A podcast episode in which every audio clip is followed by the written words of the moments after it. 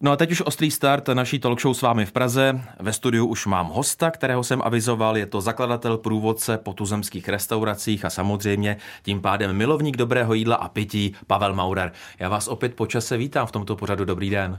Dobrý den. Jinak samozřejmě eh, autor pořadu Nejeste blbě na Českém rozhlase na radiožurnálu. Dnes ovšem s pozvánkou na osmý ročník Grand Restaurant Festivalu, který právě zase začal vlastně v těchto dnech ve vybraných českých restauracích a potrvá až do konce února. Tak o tom si budeme dneska také povídat.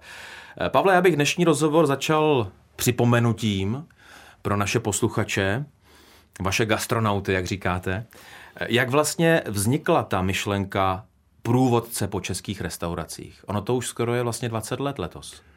Je to už přes 20, přes 20 přes let. 20 let. A e, vzniklo to zcela náhodně, jako spousta věcí v mém životě. E, my jsme s několika kamarády jenom si tak říkali, že bychom rádi měli nějakou navigaci, do které hospody máme jít a do které naopak ji máme obejít velkým kruhem a nemáme se tam vůbec ukazovat.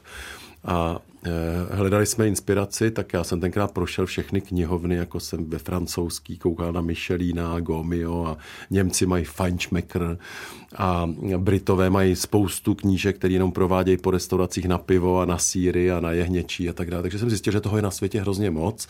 Tak my jsme udělali nějakou takovou naši verzi průvodce, které, který jako měl tu zvláštnost, že my jsme neměli žádné odborné inspektory, ale nám ty hlasy dávali lidi. To znamená, do dneška po těch hmm. 20 letech letech se nezměnil ten způsob toho hlasování. Ten způsob je vlastně veřejný, že veřejnost může se každý přihlásit na internetu, eh, zaregistrovat a posílat známky od jedničky do pětky ano. restauracím, které se jim líbí nebo nelíbí a my to vždycky jenom jednou za rok vyhodnotíme. No a pokud tedy mé informace jsou správné, tak právě v roce 97, což je právě letos těch 20 let, vyšel ten vůbec první průvodce. Ano, ano. Takže je tady možná doba bilancování. Co se za těch 20 let podle vás nejvíc změnilo? Ono toho asi je hodně, ale co nejvíc?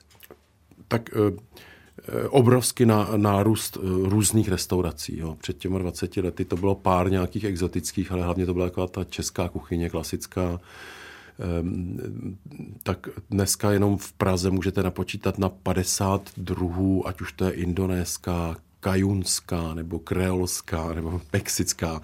Eh, všechny možné kuchyně, co si můžete vymyslet a které byste třeba našli v Měchově nebo ve Vídni nebo v jiných městech srovnatelných s námi, tak dneska tady máme.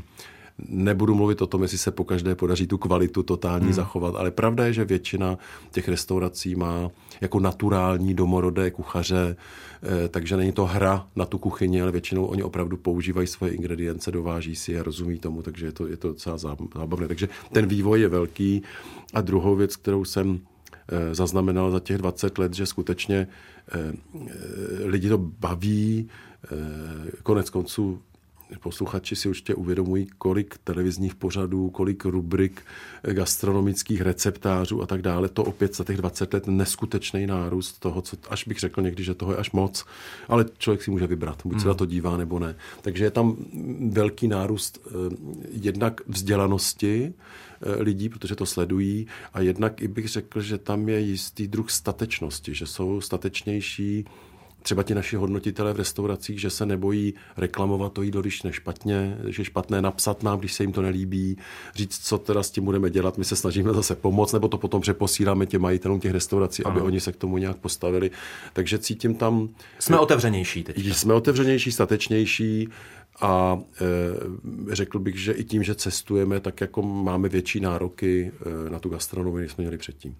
Reginada Praha s vámi v Praze a mým dnešním hostem je Pavel Maurer. Bavíme se teď tedy o tom průvodci, kterým jste vlastně začal svoji gastronomickou kariéru, abych tak řekl, a který vlastně už letos vychází přesně 20 let. Máte, Pavle, představu, nebo to máte dokonce spočítáno, kolik dnes ten váš průvodce, ten úplně aktuální, který třeba letos vyjde, bude obsahovat těch restaurací českých? No ten, co vlastně už má v ročení 2017, tak uh, On Eh, má vždycky nějaké, my se vždycky pohybujeme mezi 700 až 900 restauraci, restauracemi v celé naší republice. Letos je to něco malinko přes 900 mm-hmm. restaurantů. Říkám, je to v celé republice, jenom opět pro představu posluchačů, eh, když počítáme veškerá stravovací zařízení v naší zemi, ať už jsou to bystra, bufety, restaurace, a tohle to neumím úplně rozlišit, ani to nejde jídelny, tak toho je několik desítek tisíc. Jako, takže vlastně jsme v něčem, co my se nesnažíme dělat takzvaně telefonní seznám, ano. ale my se snažíme, aby to bylo skutečně tak, jak to má ve výjimku, že to je výběr tak je to výběr restaurací, o kterých my jsme přesvědčeni, že opravdu za to stojí. Hmm. Dáváte třeba i nějaké známky nebo nálepky jako Zdeněk Polorejch? Třeba jako tato restaurace byla v tom a v tom roce nejlepší podle vás a tak dále? Jo. On to Zdeněk Polorejch dělá tak, jak to jsme dělali vždycky my, aby Aha, jsme to řekli úplně...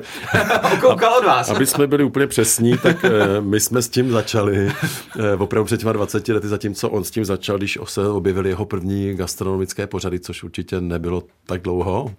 Eh, a eh, ty, ty, ty restaurace prostě mají označení, na, když chtějí, tak si nalepí na ty dveře, že patří do našeho výběru, hmm. a čímž je to prostě orientace pro případné návštěvníky.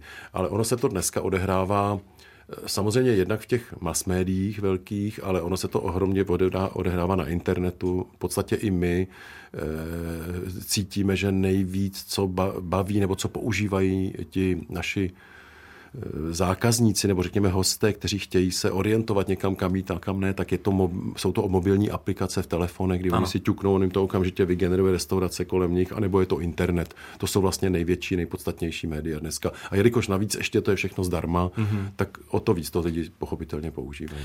Eh, hodnotit u vás vlastně mohou všichni, to znamená jak odborníci, tak široká veřejnost. A vy jste mi před necelými třemi roky v tomto pořadu říkal, že se ku podivu na 70% tato hlediska, odborná i neodborná, shodují. Platí to stále? Platí to stále. Ku podivu je to skutečně tak, že i když jsou to odborníci na slovo vzatí, jak se říká, chlupaté jazyčky, ano. E, specialisté, food kritici, nutricionisti a tak dále, tak když se podíváte na těch prvních 10 nebo prvních 20, tak je tam 60 až 70% jako rozptyl za posledních hmm. mnoho, mnoho let. Já se ptám také proto, že jsem nedávno právě navštívil v Praze takové jedno, řekněme, bistro s azijskou kuchyní, ze kterého jsem byl opravdu maximálně nadšený. Předesílám, že jezdím do Asie a mohu porovnávat. Eh, a potom jsem se podíval na Facebook tohoto podniku a nestačil jsem se divit, kolik tam bylo, kromě těch pozitivních i negativních ohlasů. Eh, tak jsem si říkal, jestli jsem vlastně nebyl někde úplně v jiném podniku, že mi to přišlo opravdu neadekvátní, některé ty opravdu velice negativní reakce. Nestává se to i ve vašem průvodci třeba? Eh, mně každoročně, každoročně ve chvíli, když vyjde těch top 10 nebo top, top 100 restaurací, tak každoročně eh, se na mě mračí několik restauratérů, který hmm. nemůžou pochopit, jak to, že spadli z prvního místa na 35. Eh, jak to, že jestli to není nějak zmanipulovaný, nebo jak to, že prostě ty, ty, ty známky dostali takový lidi, oni jsou přece úplně nejlepší a tam ten, co tam je před nima, tak to je kravina. Ehm, všechny průvodci na celý světě, ať, ať, to, ať to dělají inspektoři Michelina, nebo ať to dělají veř, jako třeba Zagat Survey, což je takový model našeho, to je americký průvodce, velice Aha. slavný, na, na základě hlasu lidu, tak jako my, nebo my, tak jako oni, eh, tak všichni jsou pod palbou kritiky a většinou si nestěžují jenom ty první, první tři nebo těch prvních pět a ostatní mají spoustu jiných názorů. E, takže já už tohle beru jako takový folklor. My se snažíme každoročně, co to děláme těch 20 let, vylepšovat náš systém hodnocení. Snažíme se ho co nejvíce objektivizovat. Máme veřejný audit, máme odborný nezávislý audit. Snažíme se fakt jako dostat tomu nejlepšímu, ale skutečně nezavděčíte se všem. A když ještě potom do toho započítáte e, ty výhledové vyhledávače typu Facebook nebo Twitter nebo ano. TripAdvisor a tak dále, tak eh, tam se, jako já když s váma teďko se domluvím na tomhle tom bistru, kde jste byl, jehož jméno, to je jedno, že my ještě s dalšíma deseti kamarádama se přihlásíme pod falešnými e-mailovými adresami a půjdeme na TripAdvisor nebo na jakýkoliv Facebook a řekneme, že tam běhají myši po kuchyni. Tak co s tím uděláte? Už je to i konkurenční boj vlastně dneska. A on probíhá. Mezi náma on probíhá, to se děje. Jako to se děje, eh, stejně jako u nás se děje, my třeba máme velmi tvrdá pravidla na to, když cítíme, že tam jsou eh, pokusy o zmanipulování těch výsledků. Mm-hmm. Jenom pro vaše informaci, před dvěma lety se stalo, že naši eh, IT manažeři, kteří jako vyhodnocují ty hlasy po internetu, což se dá vyhodnotit velmi zjevně, zjistili, že probíhá boj mezi dvěma moravskými restauracemi, které si najmuli PR agenturu a ta tam za ně posílá přes automat každou vteřinu nějaký dobrý známky. Takže všechno se dá odhalit. Jde o to jenom jako mít bezpečnostní systém, který to, který to odhalí. Je tu pořád s vámi v Praze vždy hodinová talk show s osobností u mikrofonu Petr Zajíček, přeji hezký poslech a mým hostem je dnes milovník dobrého jídla a pití Pavel Maurer. Pavle, ono těch opravdu zajímavých konceptů, jak se říká, se v poslední době vyrojilo opravdu hodně, vy jste to sám říkal. Vy to možná jako odborník stíháte, my ostatní jsme závislí na doporučení nebo systému pokus omyl, jak se říká. Přesto byl jste v poslední době nějakou restaurací opravdu překvapený nebo nadšený dokonce? to je samozřejmě velmi záludná otázka. A... Že by vám někdo až vyrazil dech i po těch 20 letech, co to sledujete, takhle jsem to myslel. Že byste to nečekal prostě. Já bych... Eh, já teď zůstanu v České republice, jo, protože ano. vyráží mi často eh, dech spousta restaurací, když cestuji po světě Eh, kdy já vlastně cestuji většinou jenom za gastronomí, takže jak to má někdo na, na ty kostely jde nebo, nebo na ty pláže, tak já to mám eh, jinak. Eh, ale když zůstanu v našich zemích, tak teď nedávno v Praze se otevřelo takové bistro, nebo bych řekl spíš, ono to má z, trošku matoucí název jako beef bar, jako hovězí bar, ale on to je, ono to vypadá jako bar, ale ono to je spíš normálně otevřená kuchyně a hrozně zajímavý na tom je, že to provozují odborníci obrovští na argentinské a urugvajské maso a mají tam vína, mají tam všechny takové ty věci, co skutečně jsou pravé. Není to hra na tuto kuchyni, ale je to opravdu tak dokonale udělaná kuchyně, na které i jako oni mají takové detaily, že kromě takových těch e, typických e, jídel a, a mas, které jsou z této oblasti, tak oni třeba dělají pastrámy, což je taková zvláštnost. E, asi to lidé neznají, ale to je typické jídlo v New Yorku, které tam přivezli rumunští Eh, židé, když se tam eh, v podstatě, eh, když tam utíkali. A tam na to jsou super restaurace všude, tam je to velmi populární, říká se, že to je vlastně město pastrámy, jako mimochodem New York, tak v Praze to začalo, tohleto zvláštní jídlo, to je taková jako houska uvnitř toho je speciálně připravené, naložené a dušené hovězí maso, mm.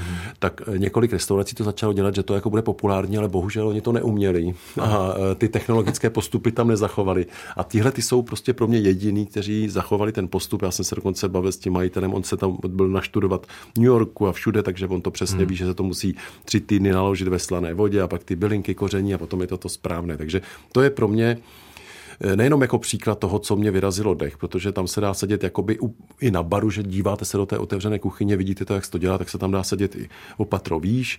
Je to v centru Prahy a je tam na tom zajímavé to, že to nepodlehlo turistickému tlaku, ať už cenově nebo i tím chováním vůči, vůči klientům, ale je to poctivé a je to skutečně, že si můžete sáhnout na super eh, argentinsko-americkou kuchyni, kterou provozuje někdo, kdo tomu rozumí a hmm. nesnaží se vás nás teda eh, takzvaně vám věšet bulíky na nos. A to si myslím, že je hrozně důležité, protože bohužel se všichni velmi často potkáváme s tím, že jdeme do restaurací, které kolikrát nebývají vůbec levné, vůbec laciné a přesto ta, ta, ten, to představení, co se vám tam předvede, tak jako za moc nestojí. Hmm.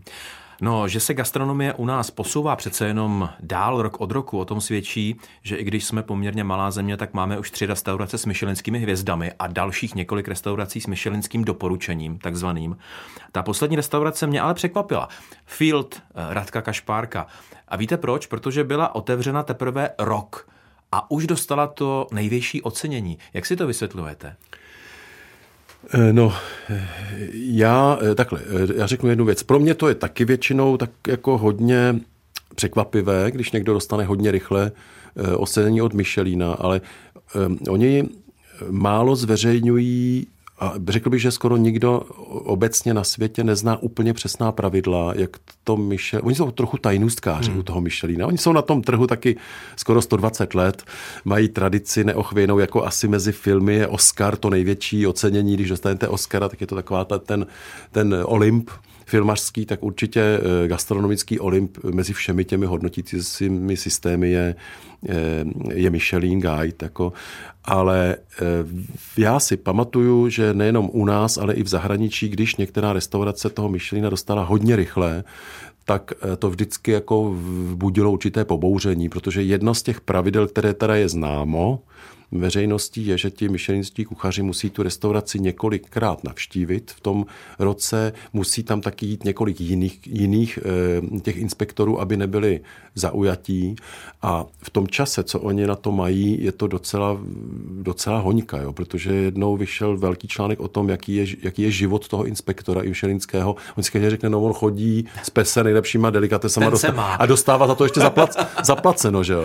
Ale oni musí za rok navštívit 230 až 300 restaurací. To znamená, že ten, tenhle ten inspektor třeba posuzoval to, že on byl někde v oblasti Hongkongu a Singapuru a on říkal, já vlastně v oběd i večeři každý den mám e, e, jako, že každý den musí dvakrát na jídlo a musí napsat zprávu, musí jako to nějakým způsobem vyhodnotit a tak dále a je to docela, najezdí tisíce, desítky tisíc kilometrů, mil, mil na léta a tak dále. On to zase až tak jako potom, eh, je to práce jako každá jiná. Zase to až tak potom takový, když to máte jako povinnost, tak se vám všechno trochu přejí, jako abych tak řekl. Takže eh, pro mě to, že Phil dostal eh, Michelina, je samozřejmě jako pro Čecha opět hrdost že se nám podařilo získat další hvězdu, že ta naše gastronomie skutečně za něco stojí, že se nemusíme tak podceňovat, že jsme na tom tak špatně. Dokonce jenom připomenu posluchačům, že úplně první hvězdy od Michelina, které kdo dostal ve východním bloku, vůbec jako ze všech zemí východního bloku jsme byli my, Česká země. Nebylo to ani Polsko, ani Rusko, ani Maďarsko, byli jsme to my. Takže jako pro mě, mě to jednak na, samozřejmě naplňuje píchou. Na druhé straně, když je to takhle rychle, tak člověk vždycky má takový jako zvednutý ten vykřičník a říká, helice, Eh, musíme to jako přesně zjistit, jestli to nebylo najednou okouzlení něčeho, že se jim dařilo, protože nejpodstatnější na tom je, a to se vlastně vracím k tomu trochu, co jsme si říkali na začátku, eh, třeba u toho, že vy jste četl eh, docela hrozné kritiky na bistro, kde ano. vám naopak chutnalo. Je to proto, že často není udržen ten standard. To nejpodstatnější, co na gastronomii je, že když jsem byl v nějaké restauraci a chutnalo mi to tam na jedničku, přijdu za měsíc a za půl roku, tak je to zase na jedničku. Nejhorší je, když to je na jedničku s hvězdičkou jeden den a druhý den tam přijdete s kámošem a je to za čtyři.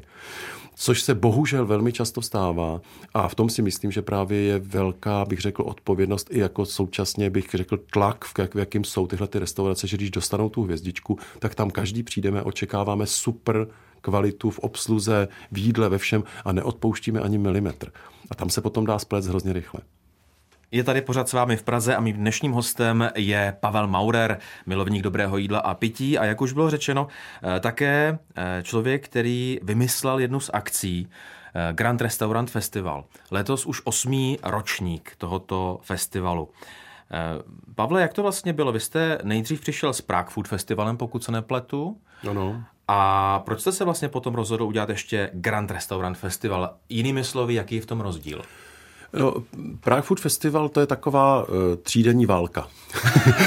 to je vlastně, že my na tři dny si pronajmeme, posledních sedm let třeba jsme byli na Pražském hradě, zahrady Pražského hradu a ty tři dny, dva měsíce předtím se modlíme, aby nepršelo, uh, aby nedost, ne, nenastaly nějaký uh, nepředpokládané okolnosti, které by nám to mohly jako ten festival zničit, aby lidi přišli a aby kuchaři skvěle navařili. Takže ano. je to taková ta uh, venkovní krásná zahradní slavnost, které se taky pořádají všude na světě. Letos budeme mít 11. ročník a e, tak to, to je ten, ten letní. A potom se vlastně na nás obraceli restaurace a říkali právě to slovo válka. U nich padlo, oni říkali, hele, my hrozně rádi jdeme na, ty, na tyhle ty akce, ale prostě tam přijde během tří dnů 18 tisíc lidí, kteří chtějí ochutnat naše kuchyně a my tam máme poměrně prestižní podniky. Oni říkali, my tam vlastně vaříme tak trošku v polních podmínkách, protože mají stan, mají sice elektriku, vodu, všechno, prostor, ale nejsou u sebe doma v kuchyni. Tak my jsme říkali, tak prýma, tak my vymyslíme něco jiného, kde budete u, u vás v kuchyni. Takže ten druhý festival, ten zimní, který vlastně od 15. ledna začal probíhat, tak ten se nachází v celé republice, je to uvnitř těch restaurací, je to vlastně měsíc a půl místo tři dny.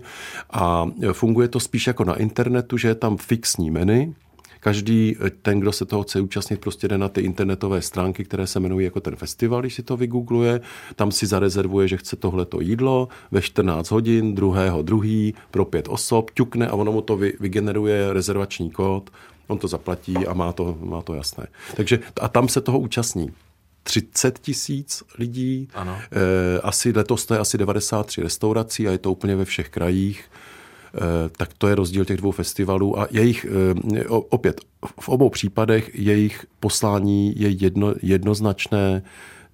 E, pojďte si ochutnat ty nejlepší restaurace z toho, z toho průvodce abyste si na ně mohli sáhnout. Letos teda říkáte 93 restaurací v celé republice. Jaké je kritérium pro jejich výběr? Musí být hodně dobrý. a to rozhodujete vy. Eh, je, takhle, musí být jednak v tom průvodci. Ano. A čímž už garantujeme, že už prošli jakým, jakýmsi výběrem, že jsou eh, hodnoceni veřejností, že veřejnost jakoby jim už dala svoje známky. Hmm. Musí nám zaručovat určitou kreativitu v tom, co vaří, že víme, že to zvládnou, že uvaří zajímavé, zajímavé pokrmy a současně prostě musí mít jako prestižní postavení. Takže pokud třeba, když si někdo prochází ten seznám a vidí, že třeba v Praze jich 40, eh, ale naopak třeba v Pardubickém kraji dvě, eh, v kraji Vysočina třeba tři a naopak zase v Jihomoravském kraji třeba deset, tak je to proto, protože my jsme tam v těch krajích nenašli víc restaurací, za který bychom se byli ochotni postavit, Jasně. že oni to tak perfektně udělají. A nebo jsme je tam navrhli a oni třeba nemají čas, nebo mají rekonstrukci, nebo třeba nechtějí. Mm-hmm. Takže ten výběr je opravdu velmi pečlivý, protože my garantujeme eh, návštěvníkům toho festivalu, že za tu sníženou festivalovou cenu eh, která je skutečně někdy pětkrát méně, než tam platíte normálně v těch restauracích, tak ale že dostanou vynikající degustační porce, vynikající jídlo, eh, protože prostě prošli tím naším výběrem. Mm-hmm.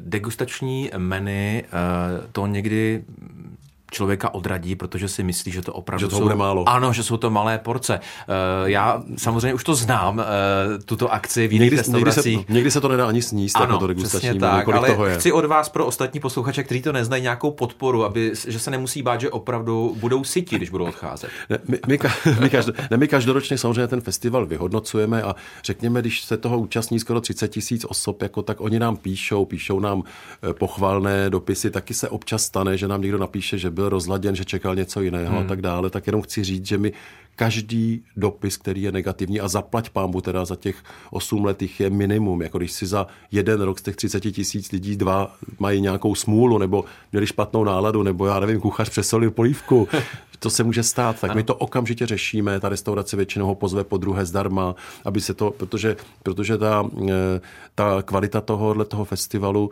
tím, že neustále narůstá ten zájem, tak předpokládám, že je dána tím, ne, že já to teďko říkám, ale že to taky je a že ty lidi to baví a ty restaurace taky, to znamená, že to, že to funguje.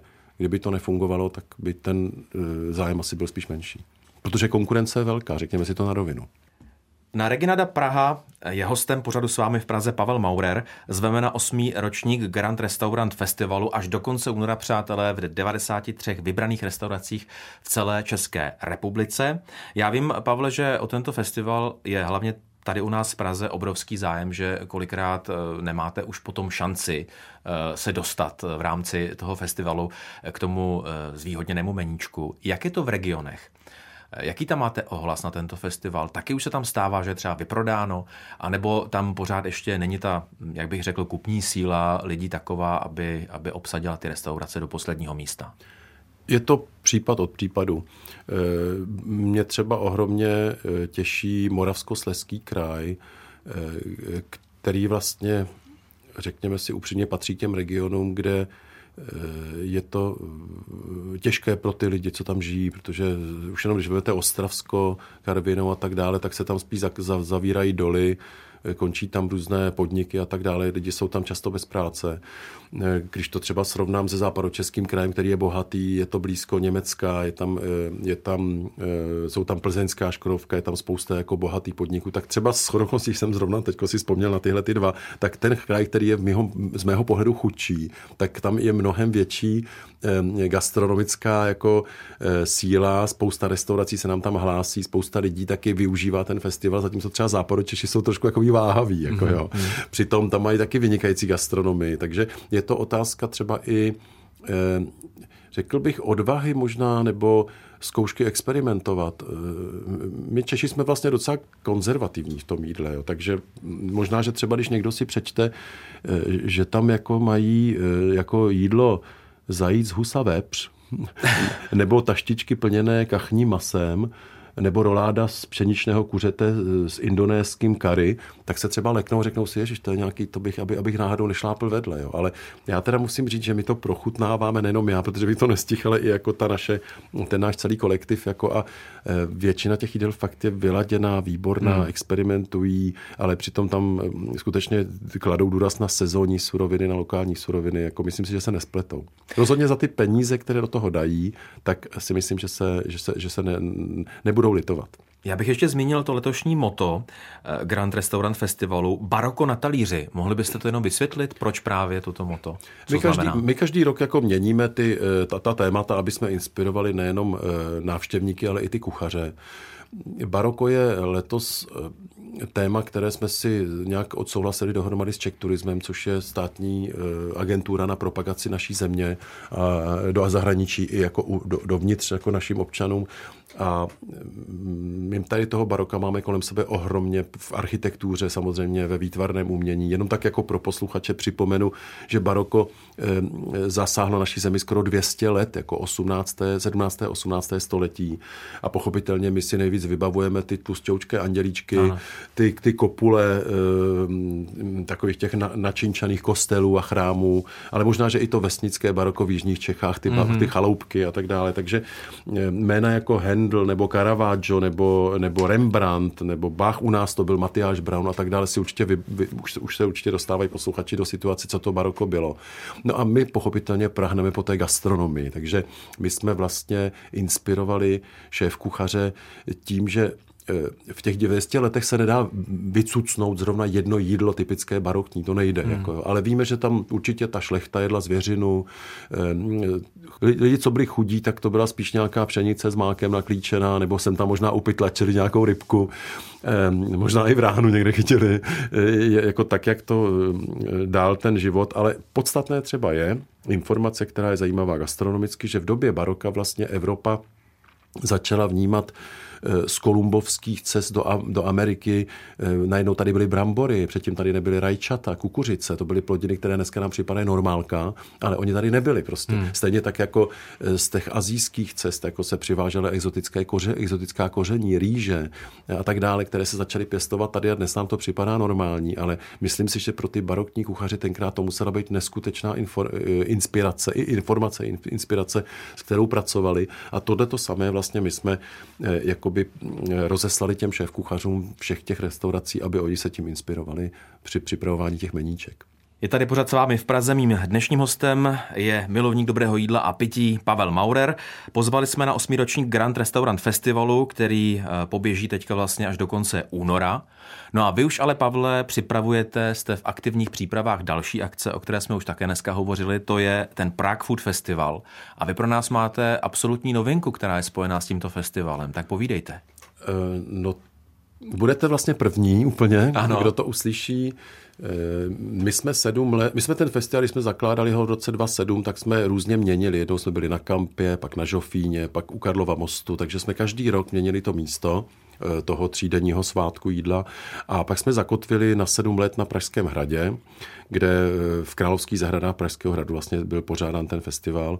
A letos tedy po sedmi letech jsme se, se přesuneme na jiný hrad, takže pořád jsme na hradě a tentokrát budeme na Vyšehradě, na Vyšehradě, který nám dává obrovskou, obrovský prostor většího, je tam víc zeleně, větší, je tam je, víc jakoby možnost přístupu, tam se dá jít od, od Vltavy, tam se dá jít z Vyšehradu, z, od Pankráce a tak dále. Má to několik přístupových cest a samozřejmě je to památka národní, kulturní, když tam vlastně jdete po těch odchozech, tak vidíte Vltavu, vidíte Karlův most, vidíte vlastně celou Prahu z neobyčejných eh, pohledů, takže my se tam ohromně těšíme už to připravujeme, budeme na jiném místě a ten důvod, kdyby to zajímal eh, posluchače, tak eh, jedna z věcí, která skutečně eh, trošku komplikuje akce tohoto jakoby typu, kam přichází hodně lidí. Tisíce lidí. Tisíce lidí jsou skutečně neustále se zpřísňující bezpečnostní opatření, která samozřejmě na hradě mají svoji, své důvody. Hmm.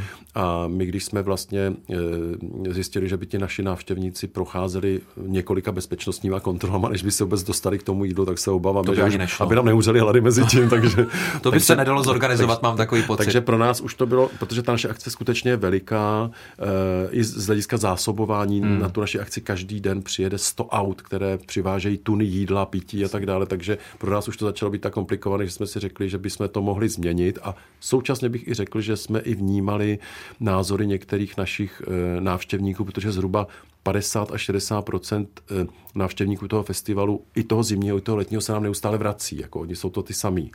A, takže i oni říkali, že by zase rádi viděli nějaká jiná místa. Takže se to všechno střetlo dohromady. A uh, kdy to bude Prague Food Festival letos pra, na, Vyš, na Vyšehradě? My se snažíme eh, držet datum, kterým uh, vždycky se říkalo, že byly sena na vesnici a to je poslední víkend v květnu.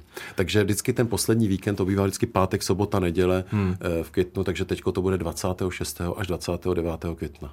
Na úplný závěr našeho rozhovoru, Pavle, já jsem zmiňoval samozřejmě na začátku váš pořad eh, na radiožurnálu Nejeste blbě.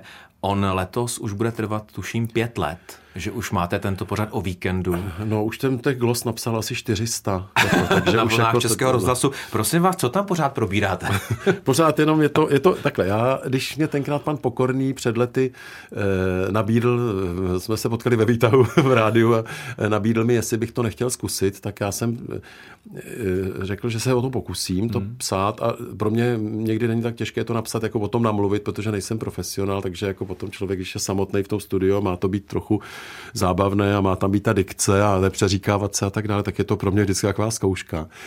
Eh, ale eh, on mi tenkrát řekl, ať vyprávím o gastronomii. Takže moje téma je gastronomie a do toho pro mě patří eh, klidně WC v restauraci, které tam do té restaurace taky patří a taky mi to tak může zkažit úplně dojem z celého dne, až po e, jídla, po recepty, ale i pro, po, po vlastně osobní, bych řekl, vztah nebo odpovědnost třeba vůči naší planetě, vůči surovinám. E, zajímá mě výživa dětí, jako, takže vlastně ty témata, abych řekl pravdu, tak e, ta témata mě naskakuje, tak jako každý týden musím vyplodit ty dvě glosy a namluvit je, tak mě to úplně naskakuje samo, protože ten život, když se člověk zabývá té gastronomie, je tak pestrý, že, hmm. že si jenom vybírám to, co zrovna je nejaktuálnější. Vy oslovujete posluchače gastronauti, tak já si to s dovolením ještě na závěr našeho rozhovoru půjčím. Milí gastronauti, to byl můj dnešní host pořadu s vámi v Praze, Pavel Maurer. Díky za návštěvu a doufám, že se opět brzo uvidíme a uslyšíme. Taky moc děkuju a nejste blbě.